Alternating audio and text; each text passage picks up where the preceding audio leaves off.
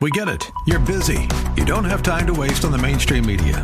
That's why Salem News Channel is here. We have hosts worth watching, actually discussing the topics that matter.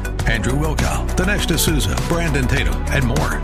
Open debate and free speech you won't find anywhere else. We're not like the other guys. We're Salem News Channel. Watch anytime on any screen for free 24 7 at snc.tv and on Local Now, Channel 525.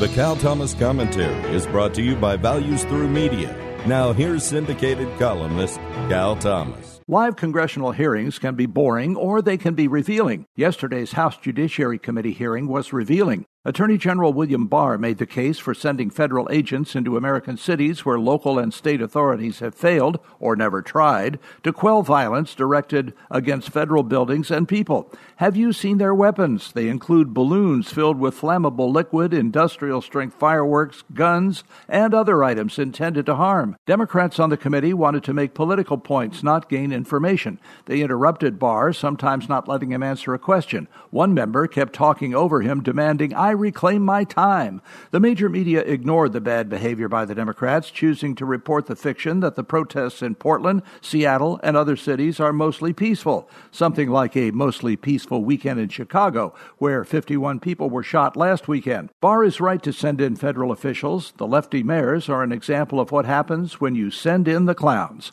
I'm Cal Thomas.